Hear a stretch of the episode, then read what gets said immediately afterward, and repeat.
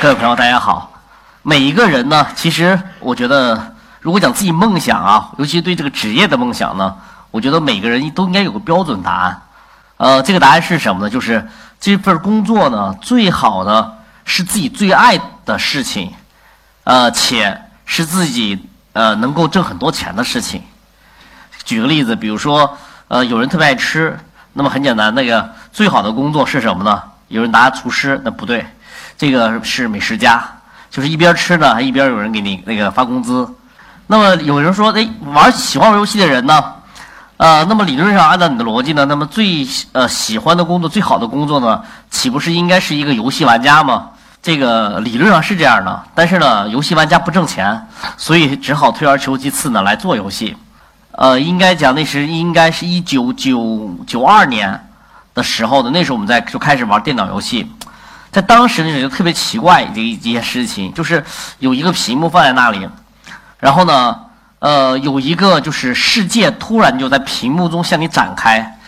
这个世界呢，呃，与原来我们看书的感觉是不一样的，因为原来我们在看书，比如看玄幻小说啊，比如西方的魔幻呐，《龙与地下城》啊，原来它只有这个文字内容，你对很多东西理解呢是需要去想象的，但想象呢不一定正确。这个时候呢，突然的有一种图像呢可以。啊，把它完整的给表现出来，而且呢，能够把过去你一些有些东西无法一一对应，比如说大家说矮人，对吗？矮人很强壮，对吗？矮人是什么样子？这时候有一个游戏给你告诉矮人是做什么的，矮人常用的攻击方式是什么？那魔法师是什么？呃，西方的龙是什么？西方的龙会有龙息，龙息怎么样喷射下来？那么流星雨是什么？就当时感觉一个非常有意思的事件呢，就当时在我眼前展开过来。我我我觉得我我像大部分这个年轻人一样，因为那个时候大概只有十几岁，就是就一头就就就就陷了进去，就就很呃非常快的就沉迷了。就好多人对一个词儿其实不太认同啊，我其实挺认同的，就是这个，大家有些人是称这个游戏呢是电子海洛因，就是做游戏人很多不认同，其实我觉得我我是蛮认同啊，因为确实这个东西就有有这种感觉，就是你沉迷进去以后呢，呃几乎是无法自拔。那时候我就是无法自拔。我觉得那个时候能不要说能去做游戏，哪怕能写一篇能够发表出来的游戏攻略，我觉得都是一种荣幸。因为那时候还在上学时期嘛。然后呢，呃，这个时候的过程就慢慢就再往前走，就时间再往前走啊，自己也在寻找自己工作上的定位。从开始做记者，后来做这个，呃，做这个营销啊，就慢慢一孩子一直往前走。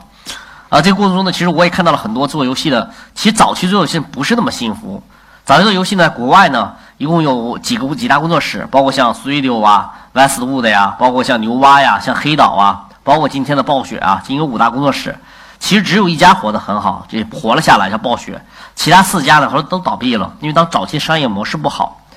啊，那个时候呢，国内呢也有很多人在做游戏，因为那时候我已经开始做呃做营销了，其实关注的也比较多。比如像早期像金字塔呀，像这个八爪鱼呀，像目标啊，其实大部分公司，包括那时候我在金山的那西山居，其实也都倒掉了，就倒得很快。就那时候觉得就是因为。在我的心中，他是我，就是他就是我们的偶像。就像今天在一些，呃，小女生的心中，就是学校里会唱歌的小男生是自己偶像一样。其实那小男生在我们看来，可能就是一个小屁孩嘛，对吗？就是长得这个奇形怪状一些，然后那个行为奇形怪状一些，然后那个这个意识形态不健康，然后那个喜欢一些非主流的东西。但那个时候，在我心中，他们就是这个世界上最就最伟大的一一一一个事业。所以那个时候，我就一直想，就是有没有可能挤进这个就是。游戏公司，然后呢，呃，那是两千年吧。这个时候呢，就是网络游戏开始出现了。网络游戏开始出现以后呢，我在网络游戏中呢，突然发现了一种就是原来看不到的东西。呃，当时我玩的我呃是中国第一款那个就是那个图形骂呃图形网络游戏叫呃万王之王。呃，很多人玩过这个游戏。在那个游戏中呢，呃，我突然发现这个其实人与人之间可以非常高尚。呃，就是你在游戏中经常会看到，就是比如说大家都去打一个 boss，呃，明显打不过了，这叫团灭了，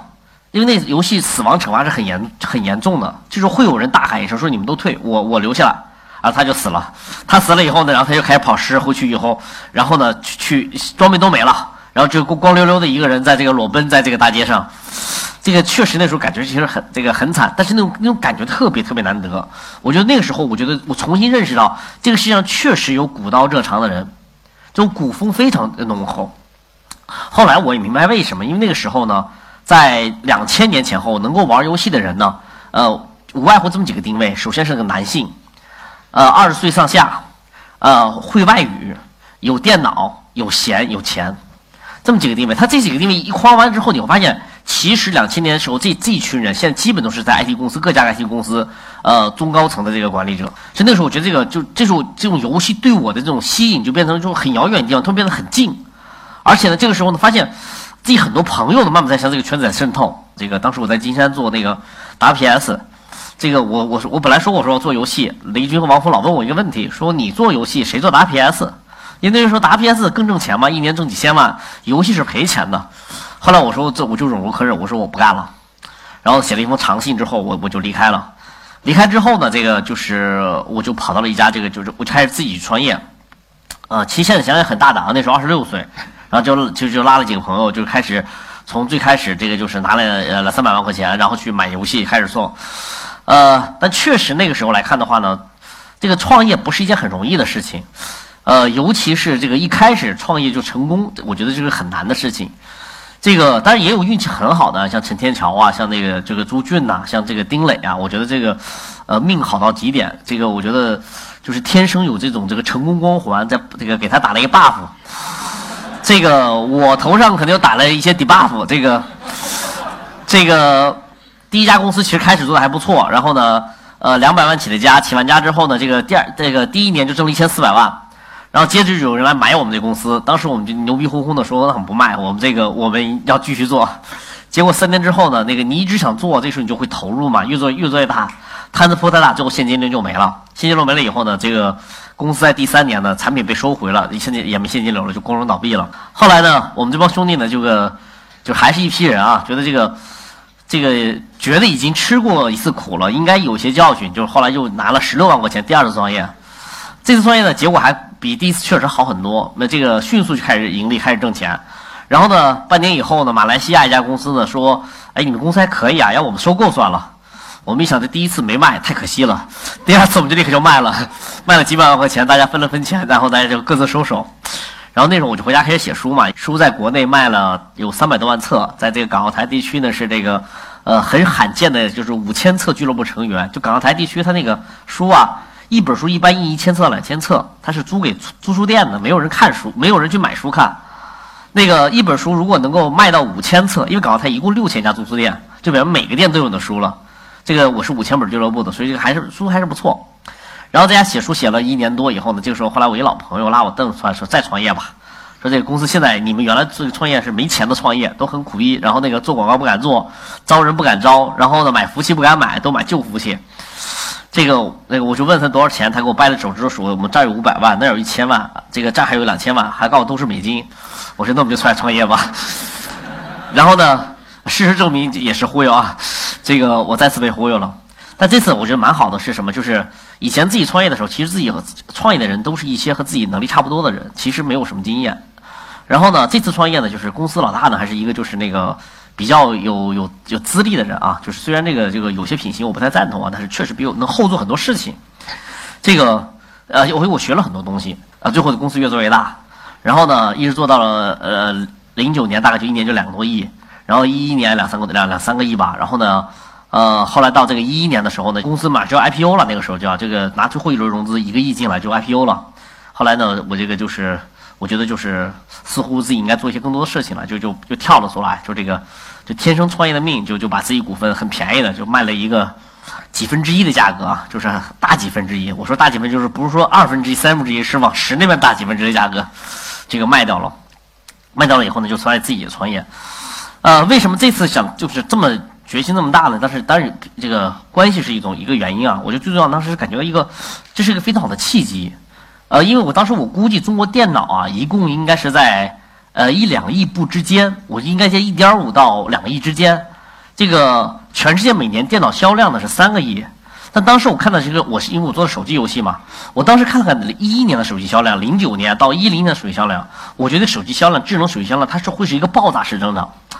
呃，我觉得当时我就预估，我是到一二年或一三年的时候，我觉得手机销量会彻底超越电脑的销量，就它屏幕，就是智能手机销量超于电呃这个电脑销量。事实证明是我这个预估是正确的啊。这个当然这个这个这个正确不代表什么，因为这个所有人都看的，就凡是看完数字的人都会得出一个正确答案。所以当时我们就出来这个就是自己开始做事情，然后那个。呃，因为以前自己还积累，就是原来就是像有我说嘛有 debuff 嘛，但是做了这么长时间以后，又经过一些这个正向人士的这个带动，这个 debuff 的慢慢就会被就洗掉了，就变成了 buff 了。所以出来拿钱呢，其实蛮容易的。这个我还没出来之前呢，好多人就着急说这个，说说说呃说邢总出来吧，给你钱如何如何。那出来以后就拿了三百万人民币，然后就开始带了一帮兄弟开始做，然后呢，接着这个搞赶上了一个特别好的时机，就那个时机是千载难逢的。就是那个时候呢，整个移动互联网啊，就手机这个这个这个平台上的一个处于一个高度泡沫的状态。这个高度什么时候这个状态呢？我觉得大概相当于零七年七月份以前的中国股市，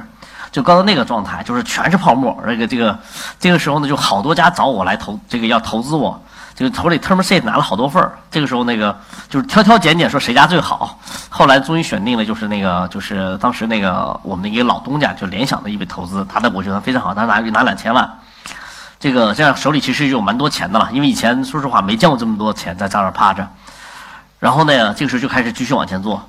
但是呢，这个其实做的过程中呢，做的也不是那么顺畅，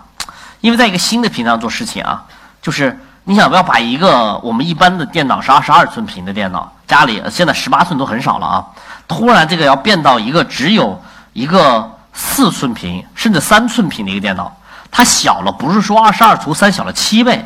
它一般是小了二十倍以上，就这个这个整个这个比例非常呃这个大的一个差距。在这个时候呢，包括这个移动互联网，它这个网络不稳定啊，包括游戏又从改成触摸了，包括你要和这个新的一些就是那个平台打交道啊。所以早期我们其实早期开始做游戏的时候呢，其实并不太顺畅。呃，现在想想就特别特别庆幸啊，当时是在移动互联网高峰期，我们拿了一大笔投资，就是这个泡沫期拿了一大笔投资，所以就是很多公司后面起家的呢，因为这个。走了后面一样的弯路啊，就这个倒掉了，就是把钱烧光了。我们呢当时就是比较荣幸的，就是一直烧烧烧烧到去年的十月份，我们公司开了一次叫复盘会。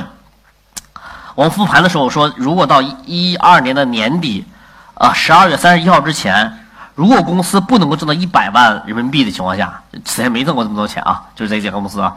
我说这个公司基本上到今年的五月份就关门了。而且是在压缩了这叫裁员之后就关门了，所以其实当时公司压力还是蛮大的。但当时公司方向也其实也也比较明显，因为我们经过了这么长时间的一个整理啊，呃，其实包括这个撞壁啊，我们其实跑的还蛮快的，就不停的出新产品。然后呢，别的公司一般半年出一个，我们恨不得两个月出一个。我们大概十二个月期间，我们出了七个新产品。就是都都都都都夭都被那个夭折了啊！出出来之后，这个好的挣了十万美金，不好的呃流水十万美金啊，不好的大概几个美金吧。就是你花了一两百万人民币，然后做挣了挣了几个美金，这个这个收入，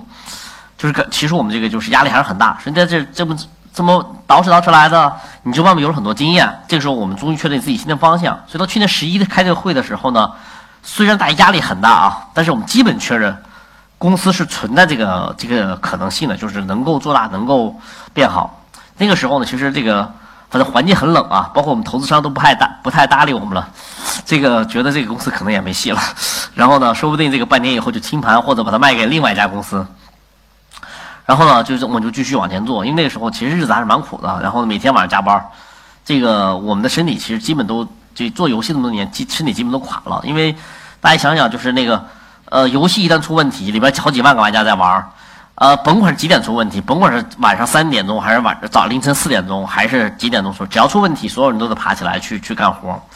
然后呢，越是节假日，人家在唱歌、在跳舞、在阖家欢愉呃团圆，你越得在公司加的值班，因为还有一批玩家在那玩游戏，基本就是这么连轴转啊。呃，员工其实他当时也不一定，也不是很有信心，那时候也有员工在离职，但是就从公司合伙人这个级别呢。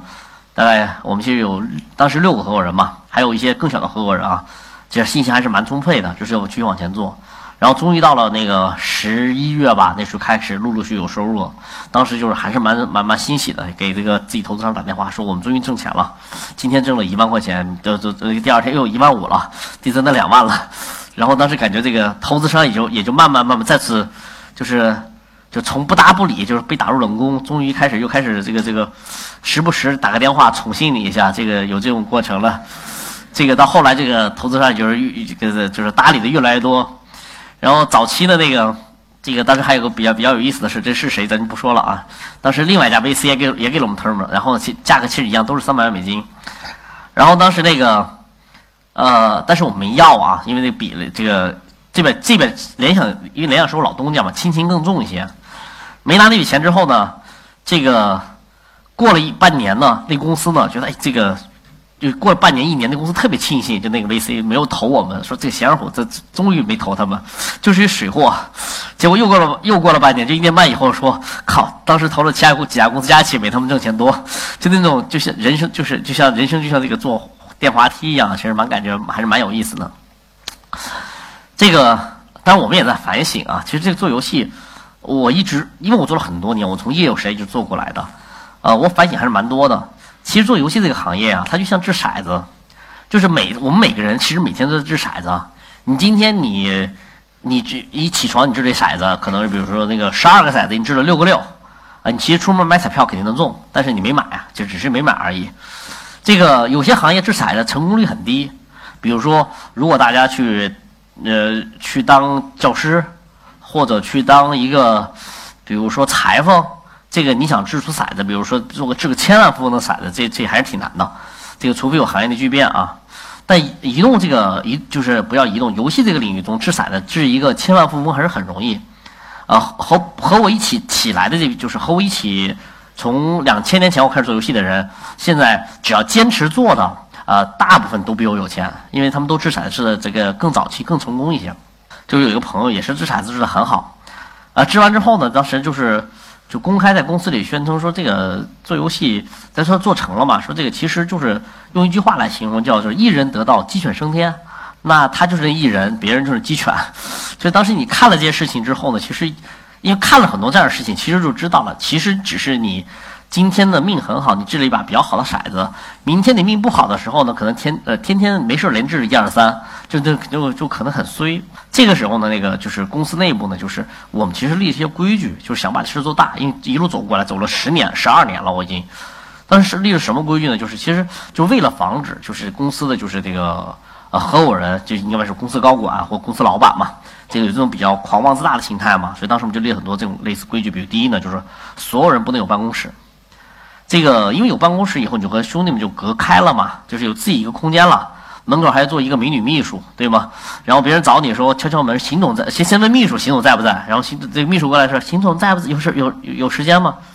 这个我们是严厉禁止的，就是不要有办公室。